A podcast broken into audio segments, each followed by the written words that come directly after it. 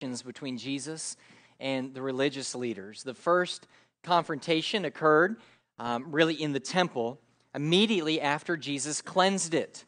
He drove out the money changers, he drove out those who were buying and selling in the temple. And when he did, the religious leaders, let it be said, didn't like it, not one bit. And so they approached Jesus and they wanted to know by whose authority it was that he was doing these things. Now, what's interesting is remember that Jesus has done some amazing things all the way through the Mark, book of Mark. Would you agree? He's caused the blind to see, the lame to walk, he's raised the dead. Truly amazing stuff. He's also taught some pretty amazing things. He, he's taught in a way that the people have never heard before. They were truly amazed. But what the Bible says that the people were most amazed about was not simply what he did and what he taught, but how he did them with the authority in which he had done, done them. That, that's what they just couldn't get over.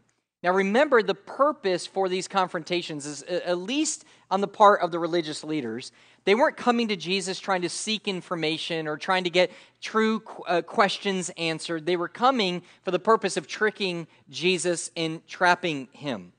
They were coming because they wanted to ask him a question that was so difficult that he would lose no matter how he would ultimately answer the question. He would either lose his following of the people, his popularity among the people, or he would lose his life at the hands of the Roman people. Either way, they wanted to ask him something in which he could not win.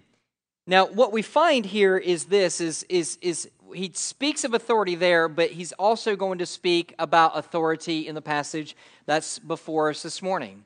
This morning, we're going to be looking at the authority of government and the authority of God and how those two things are related and interlinked and who has more authority and why and how do we work this whole thing out as I was working through the scriptures, you know, I'm always amazed that if you just work through verse by verse and chapter by chapter and book by book through the Word of God, eventually you're going to cover everything.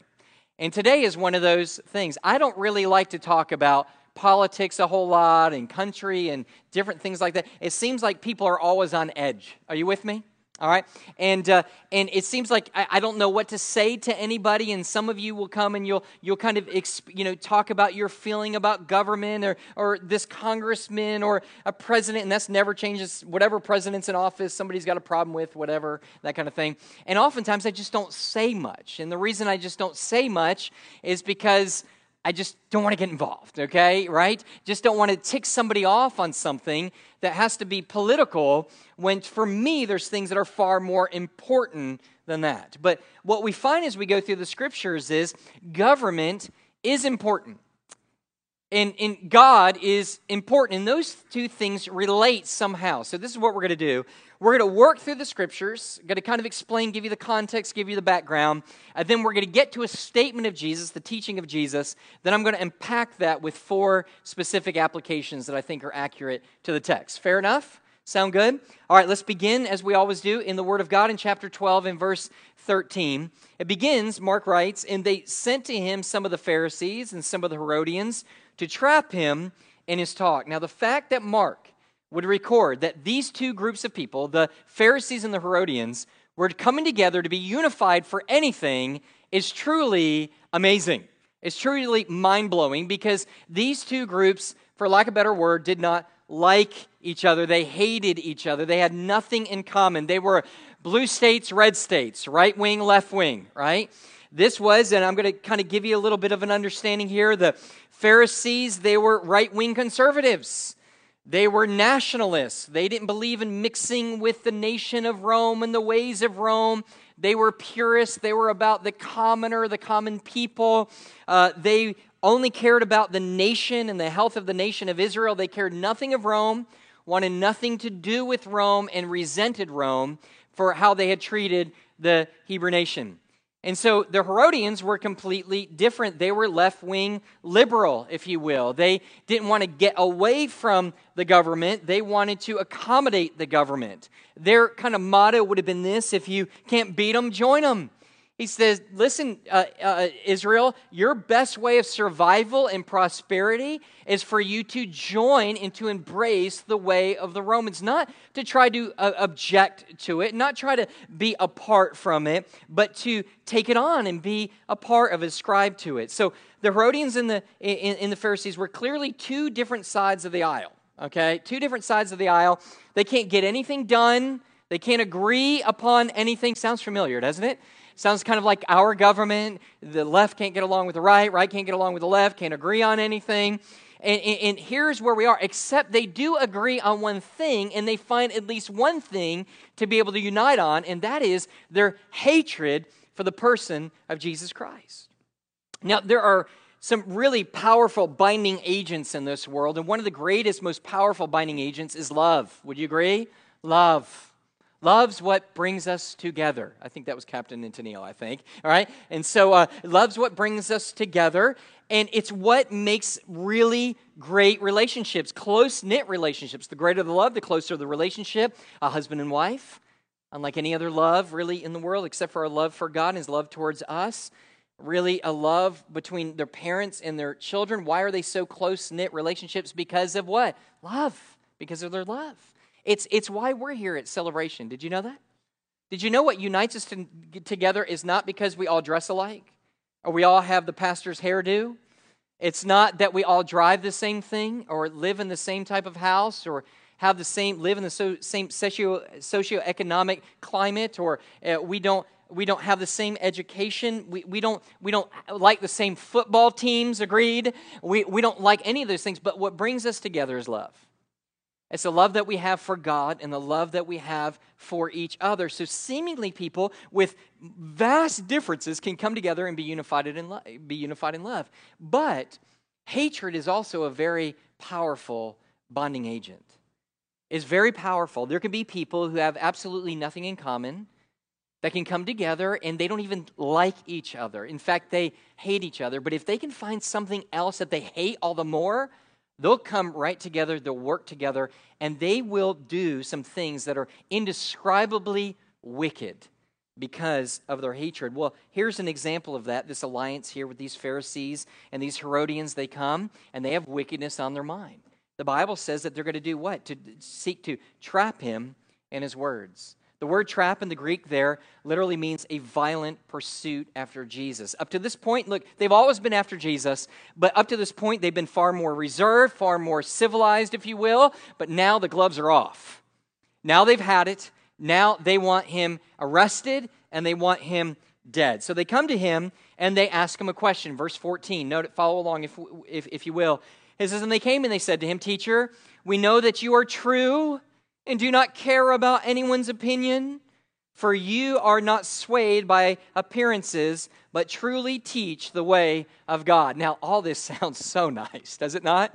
I mean, your enemies, you know how that is. You know the people who dislike you, yes? Right? Uh, uh, and they, they come to you, they dislike you, and they try to kind of soften you up a little bit. You know, you're really a great guy and really wonderful. This is what they're doing with Jesus. They're trying to disarm Jesus.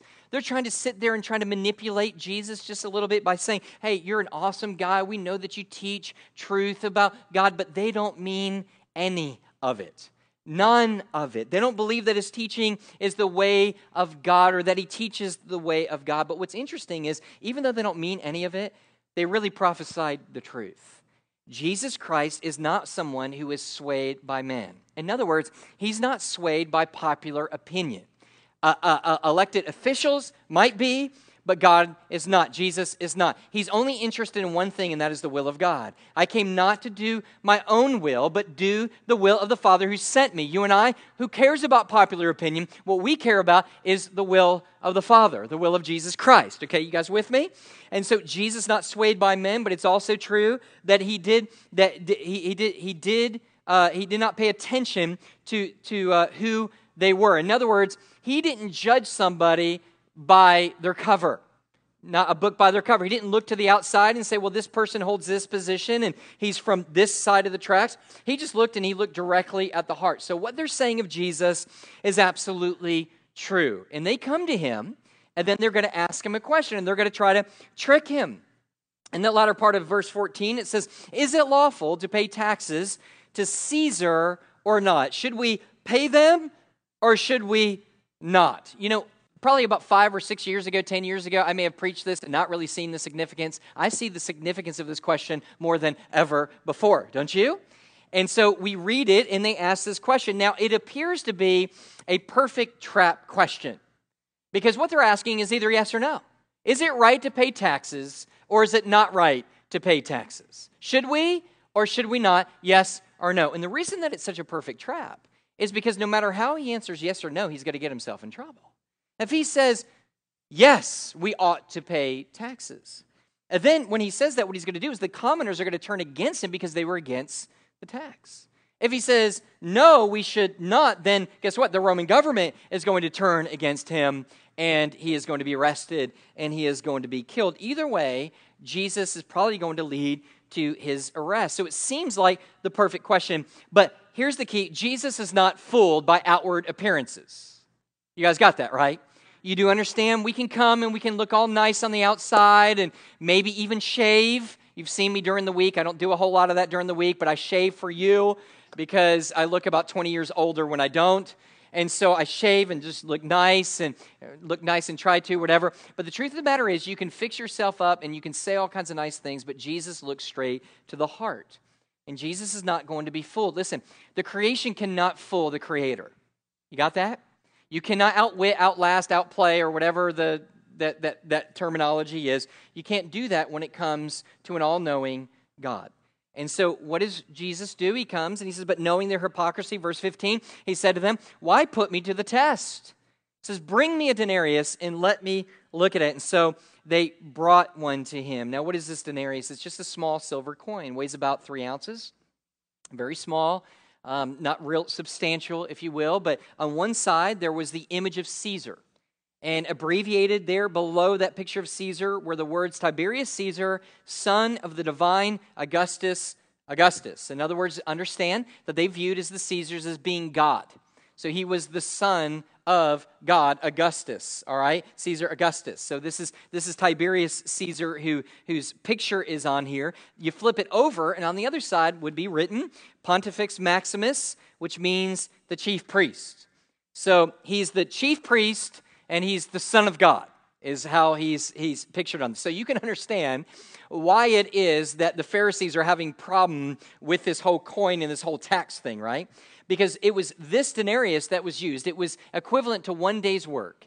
And it was this particular coin, it had to be paid with this coin that people would pay once a year. It would be their tax to the government, part of a tax to the government, that if you were a, an adult male or female, you had to pay just because you lived. Just because you lived, you had to pay it. And so you can see why they don't like this because to them it has it's it's anti-God. It's blasphemy is what it ultimately is. And so here it is in this thing, and, and here's what Jesus says. Now, now look at verse 16. And they brought one, and he said to them, Whose likeness and inscription is this? And they said to him, Caesar's. Then in verse 17, and Jesus said to them, Render to Caesar the things that are Caesar's, and to God the things that are God's and they marveled at him. So here it is. They want to trick Jesus. They're going to ask him a hard question. There's no hard questions for God. Jesus answers it in such a way that it blows their mind. Now, this statement, you guys are familiar with this statement, right? It's one of the most famous statements that Jesus has ever uttered that, that people know. Render unto Caesar what is Caesar, under God's what is God's. A lot of times people quote it and they don't even know really where it came from. It's been that popular. But it really has set the course for how we understand the authority of government and the authority of God and how those things relate for the life of the Christian. So, what we're going to do is we're going to unpack the, that statement. It's one short statement, but I think it's full of meaning and application. So, let me be very careful with this. Listen, some of what I say you're not going to like, but, but what, what difference is there from one week to the next, right?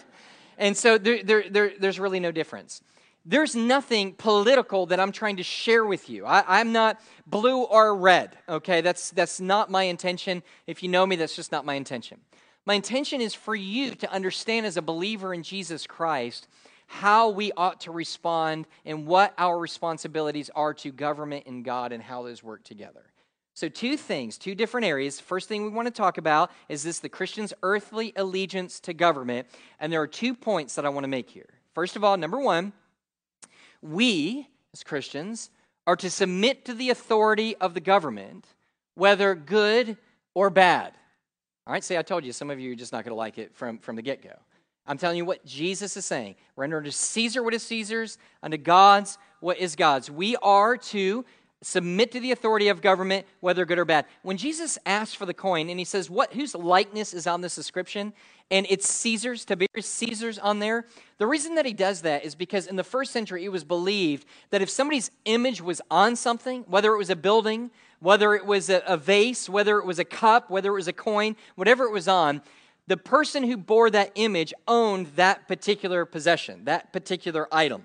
So, because his face was on the coin, he was the rightful owner of that coin. You got that? And so he says, Whose is it? And he says, Therefore, what he's suggesting is there are certain rights that the government has that has been given to them by God that you and I need to ultimately submit to. This is true in the teaching of Jesus, but it's also true in the teaching of Paul. Paul taught it, he affirmed it and he also expounded on it in Romans chapter 13. Let me kind of read just a little bit. This from Romans chapter 13 and verse 1 and 2. Paul writes this Let every person, here's the submission part, be subject to the governing authorities. What authorities? The governing authorities. That's the politicians, that's the government, that's Congress, that's the Supreme Court, it's the President of the United States. Let them submit themselves to the governing authorities. Now, he's going to tell you why. For there is no authority except from God. And those that exist have been instituted by God. Now, some of you got to remember this from, from back when, when we were talking about who were we supposed to elect and all that kind of stuff. Didn't tell you a name, just told you what the Bible says about that and how we're to vote. And we had said that, that government is from God. God created government.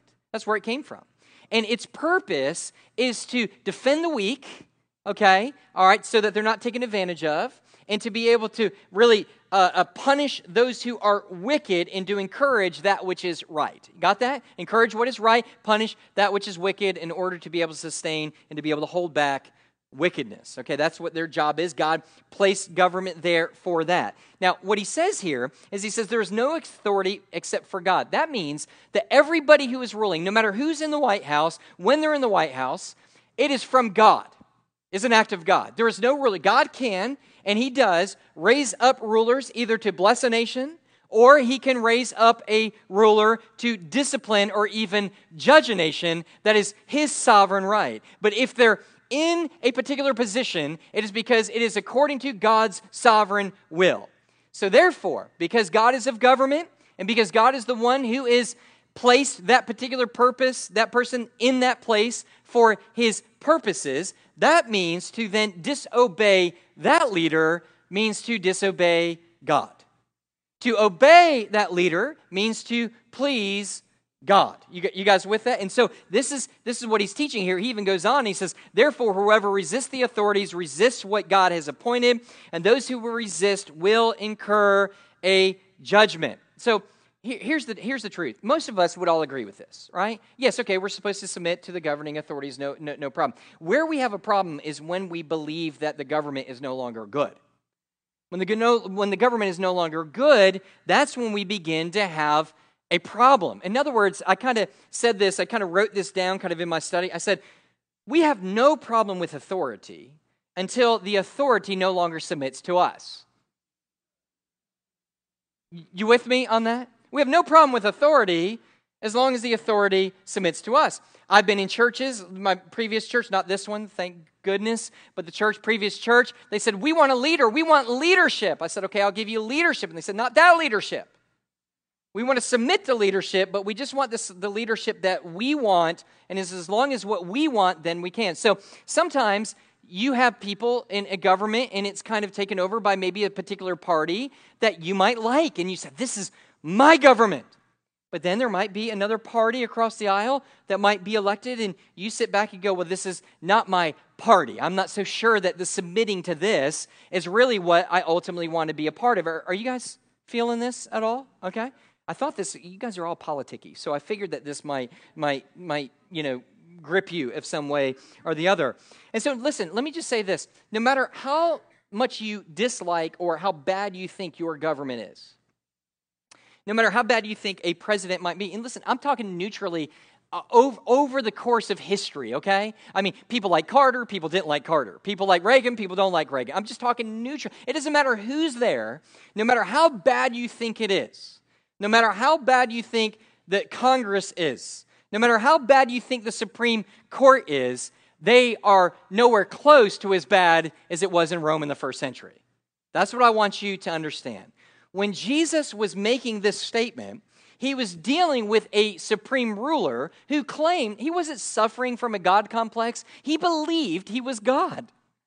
And he even claimed and required there to be emperor worship to himself. Later on, they will punish those that fail to be able to bend a knee towards him. Yet Jesus says here, now let's be careful, Jesus says, submit to the authorities, whether good or whether bad. It doesn't matter. Submit to them. Now, does that mean that there's a limit to that? Yes, we're going to get that to the end. Just, just relax. Because here's what I want you to do. Immediately, I know in your minds, your very bright and brilliant minds, you're thinking, yeah, but what? But what? Just quit with the but what. You need to be able to be gripped by the truth of God's word that God has called us to submit to governing authorities first before we can ever deal with the buts. You got that? I can't say that without kind of giggling a little bit. I guess I'm like in seventh grade. All right. So we'll deal with the buts later, all right? Or the howevers later. And so, so here's where we are. And so we struggle with this. Now, let's look at things that we disagree with uh, uh, uh, uh on, or that we may have trouble with, and we don't want to do and participate in. And I think we see out of this context something that we can all identify with. There's this things called taxes, and that's what the issue is. Should we or should we not pay taxes? I'm trying to give you an application here that you can understand how we work this out. And, and, I'll tell you, as a kid, you never work about taxes, right? Never worry about taxes. When you grow up, all of a sudden, taxes are an issue, right?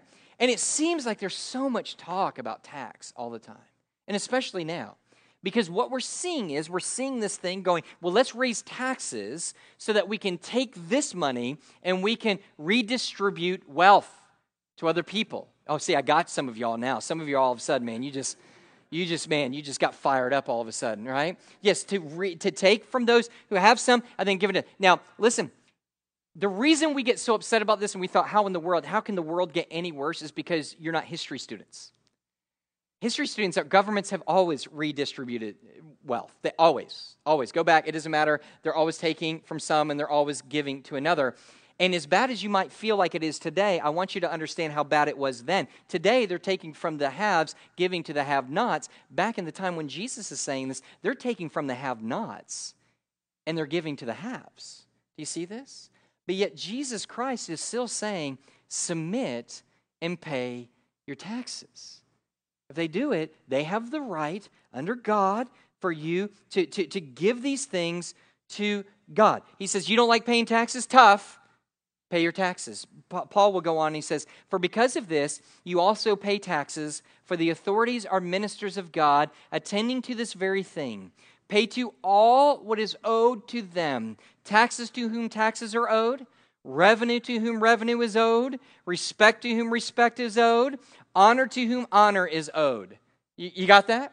And so here, here's what we could do. Let me, let me explain this very carefully. Does that mean we cannot speak out? Or speak our opinions? Absolutely not. Of course we can. But there's a way in which we do that. There's a time for us to, cr- to cry out, and there's a time for us to cry out even louder. What really impacts me and really gets under my nerves is how loud people are about speaking about the government taking their money, but how little the Christian community speaks about the government killing babies. It, it, it's it's mind boggling to me how on a day to day basis, look, take my money, save the baby. Okay? You, you, you, got that? So we need to make sure that we understand what it is that we're speaking out about. Is it okay to sit there and go, man, I hate that all these taxes are ultimately being taken? I think it's okay. But this is what we really ought to do. We submit to it, but the Bible says in 1 Timothy chapter 2 and verses 1 through 2, it says, For for first of all, then, I urge that supplication, prayers, intercessions, and thanksgiving be made for all people, for kings and all who are in high positions, that we may lead a peaceful and quiet life, godly and dignified in every way. Here's what he's ultimately saying. He said, The bigger thing than you to be able to complain and bellyache is for you to pray for those who are in leadership position. Pray for them. Pray for them. Speak out? Yes. You know the best way to speak out is? To vote. It amazes me how many Christians will sit there and go, I don't like the way things are going. I, I don't like any of the vote. But dude, you better vote. That's stewardship. God gave you one vote. You better make that, make sure that that ultimately counts. Are, are, are you with me? Okay? And so we understand this, but the idea there is to, even when we speak out, though, let me just say this we must have honor for the position.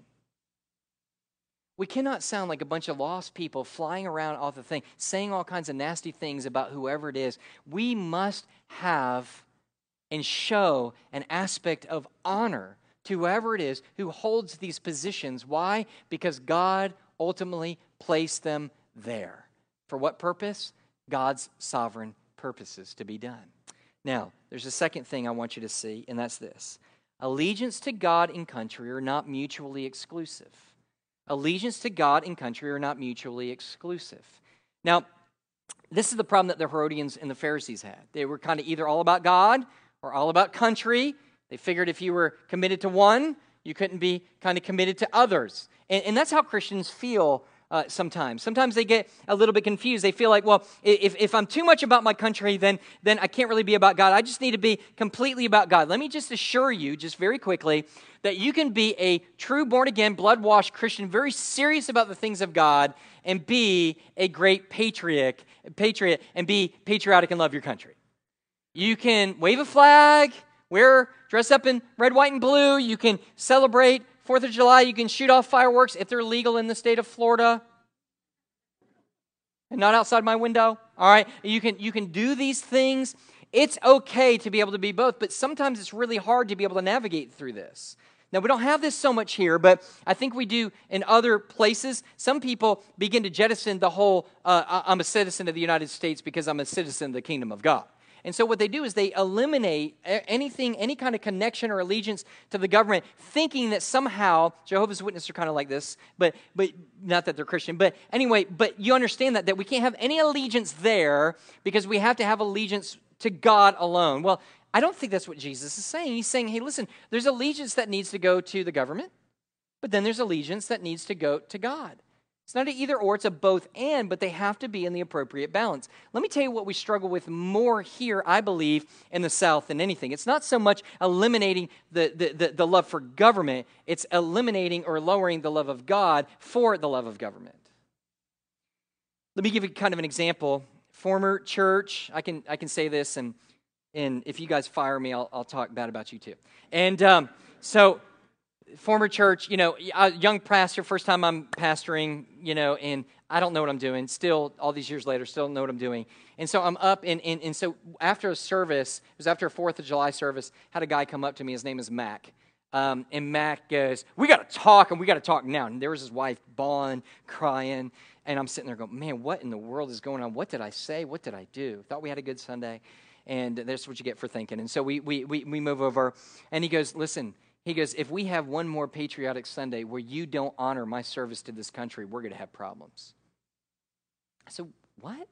I, I, this is completely blown away. I'm like, What are we talking about? He said, We've already had two patriotic services, and you did not mention me or my service or the service of anybody there. And I said, What are you talking about? He goes, We had Memorial Day.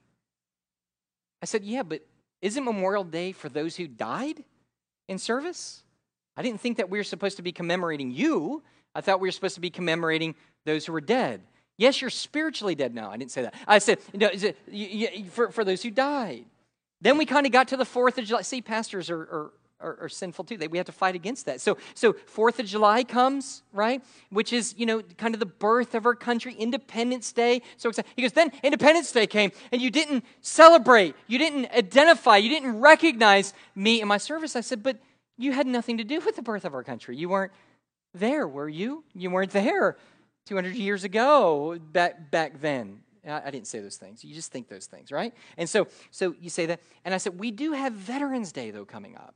Veterans Day, we sit there and we recognize and man, and just sit there. Thank you so much for your service. Thank you so much for, for putting your time in and protecting our country and serving our country. And I said, that time's going to come. And he sat back and he says, I deserve to be honored at every single one of these.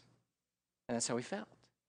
Now, here's what's interesting about Mac. That began to explain a lot of things. Because what ultimately would happen is, whenever, and, and you'll see this with churches, you, you just watch, because you might feel it yourself.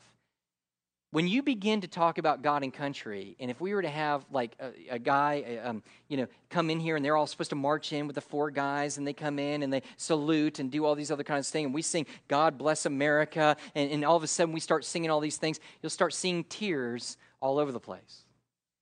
It's okay. I, I, I, get I'll giddy as well. Whenever you Star Spangled Banner, still get the ooh goosebumps. You know, they hit the high note, or they try to hit it and it's a disaster. But anyway, and so so so it's okay. You can be patriotic. But what I have seen a lot more, and, and this is what I saw for Mac, is he was incredibly moved whenever it came to country, but whenever it came to God, not a blip on the screen. It's amazing to me how you could talk about country and how people have died and for our freedom, and people are so passionate about it. But we talk about the death, burial, and resurrection of our Lord Jesus Christ, who has given us ultimate and eternal freedom, and not a blip on the radar screen. When that happens, there's something wrong there. Something wrong there.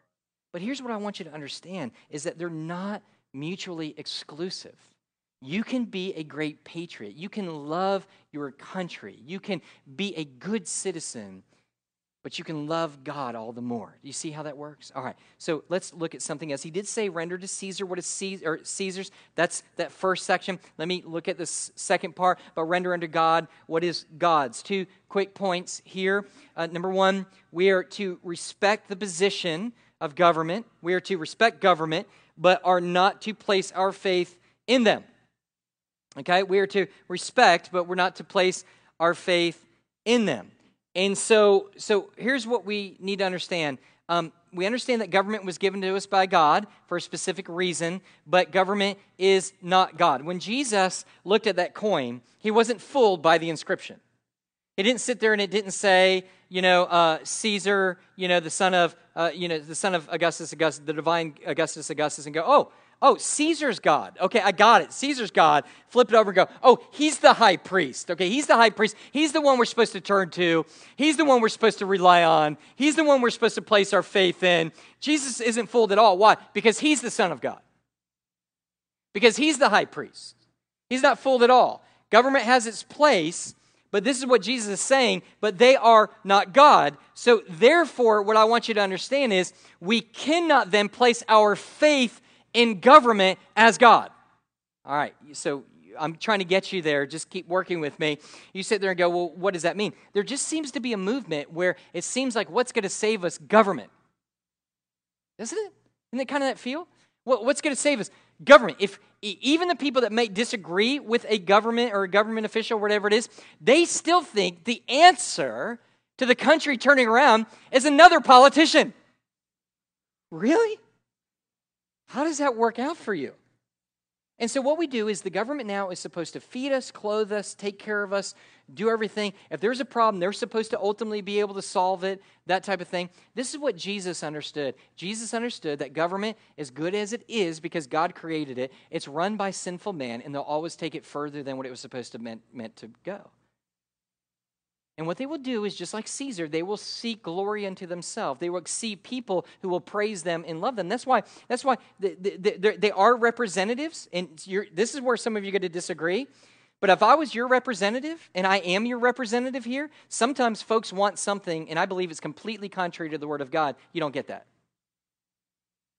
Does that make sense? Sometimes you have, a, you have a government official that has to get up and say, Listen, I'm sorry, it's not the popular thing, but it's not right according to the Word of God. And they have to hold it, not sit back and go, Hey, I'm going to hold a position and have people love me and praise me. And so I'm going to go ahead and dictate what I do and how I vote according to the masses, according to the people. And so the idea here is this: is you sit there and go, Well, man, I don't put my faith in the government, then why are you always so depressed every time you listen to the news? Why do you sit back and you think to yourself all the time, is what in the world are we going to do? How in the world are we going to get out of this pickle? I don't know if I'm going to have any money to be able to retire. On. Well, join the gang. We'll just all be poor together. I'm telling you this this country does not rise and fall on whoever is in office or, or all the people in. It's God. Turn to God. Depend on God. Government can't save you, God can save you. Are you with me? Second thing, God alone holds ultimate authority even over governments. Even over government. See, this is where all you really intellectual people are like, well, wait a minute. Are we always supposed to listen to them? Are we always supposed to obey? Most of the time we are. But guess what? We are at sometimes to draw a line. We owe ultimate allegiance to God. Our allegiance is to God to God is absolute. We see this in the Word of God, where some of the great men of, men of God had to say no to the authorities. In Acts chapter 4 and verse 17 through 20, the religious leaders commanded Peter and John not to speak or teach anymore on the name of Jesus. That day may come. Can't speak about the gospel anymore, can't share the gospel anymore. Peter and John answered this Whether it is right in the sight of God to listen to you rather than to God, you must judge, for we cannot but speak what we have seen and we have heard. Government says you can't speak the gospel of Jesus Christ. That's crossing the line. Jesus said, Go into all the world, preach the gospel, baptizing them in the name of the Father, the Son, and the Holy Spirit. Now, here's the deal. Somebody asked me the other day, said they, they're trying to make it so where if you speak on homosexuality, speak against it, and just or just suggest that it's a sin. And guys, it's a sin like all the other sins that we talk about here. All sin will send you to hell. It's it's it's sin towards God, and one's not more not, one's not worse than the other. It's sin towards God. But what will happen is they're going to say, if you preach on this preacher, you're going to go to jail. Now, I'm not going to get up and all of a sudden go, okay, guys, I'm going to prove a point. I'm going to preach uh, against homosexuality today. But because we go through the book, guess what's eventually going to happen? It's eventually going to come. And so we have to sit there and we have to preach the whole word and counsel of God. Then on that day when it's time to go to jail, we'll go to jail. I'll eat at Longhorn before I go, or Five Guys, or something like that. And you can give me a gift certificate before the week. I'll let you know when that time is coming. But the ultimate idea is that man is not our ultimate authority, God is our ultimate authority. We see it with Daniel. Daniel's told, You cannot pray any longer. He prays. Shadrach, Meshach, and Abednego, you must bow to false gods. They remain standing. The midwives of Egypt were told to kill the Hebrew children, or to at least let them know when the Hebrew children were, had been born. They, they ultimately refused. Government has authority over us given to them by God. To disobey them is to disobey God unless what they command is in opposition of God because God has ultimate ownership. Why does God have ultimate ownership and authority over you? Why is that? Do you remember back when we said that on that little coin was the image of Caesar? Remember that? And whenever the image is on something, the person whose image that is, they are the rightful owner of that particular item. Do you remember we talked about that? The Bible says in the book of Genesis that you were created in the image of God. The image of God was placed on you. You are God's. He has the right to do with you as He pleases. We are to be in absolute submission to Him. You know, I can't help but to think that maybe some had come today and you were hoping to hear something now that we got into kind of government and things like that. Now you don't want to listen to anything. But just for a moment, just listen to this. You may have come, and the truth of the matter is, is you probably have been your own God. You've probably been your own ultimate authority. But I want to let you know that God created you in His image for you to glorify God, submit to Him fully, and to enjoy Him for all eternity. But you only find that in submitting to His Lordship. And I want to let you know that God made a way for you to be right with Him through His Son, Jesus Christ. He loved you so much that He sent His only Son, Jesus, to die on a cross so that the wrath of God that was meant for you would now pour down on His Son. And then that all that wrath towards you would be satisfied on that cross. And God demonstrated that His wrath was satisfied when He raised His Son on the third day demonstrating that there was therefore no condemnation for those who are in Christ Jesus. But how do you get in Christ Jesus? You repent from that old way, from that old sinful way, from that old way of saying, I'm in control. And you say, God, you are God. I am not. I've sinned against you. God, I received the free gift of eternal life through your Son, Jesus Christ. And the Bible says, then we're brought in as children of God. He's our God, and we are His at that point. There are some of us who are here, and let me just ask you this. If the government has the right, certain rights over your life, then what kind of rights does God have in your life?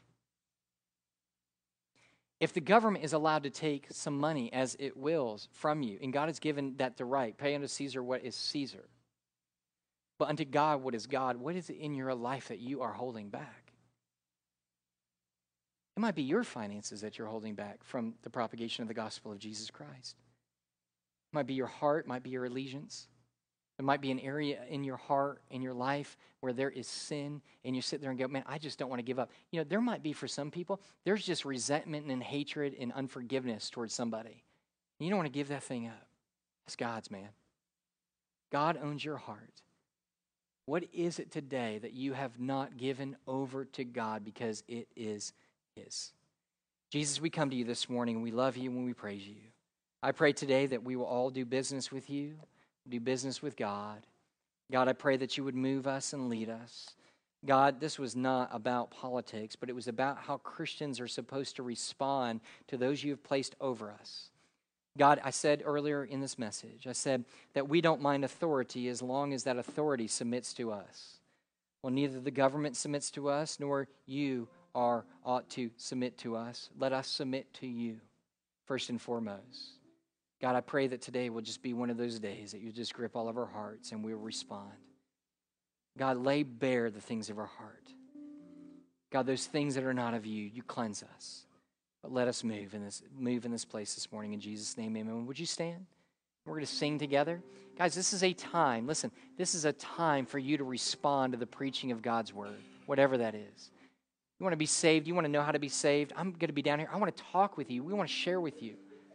If you just want to come and just take time to confess where you are, even down here, even to pray, maybe pray for whatever. Pray for country, pray for yourself, your heart, pray for somebody else. Be open to do that, all right? Let's begin to respond right now.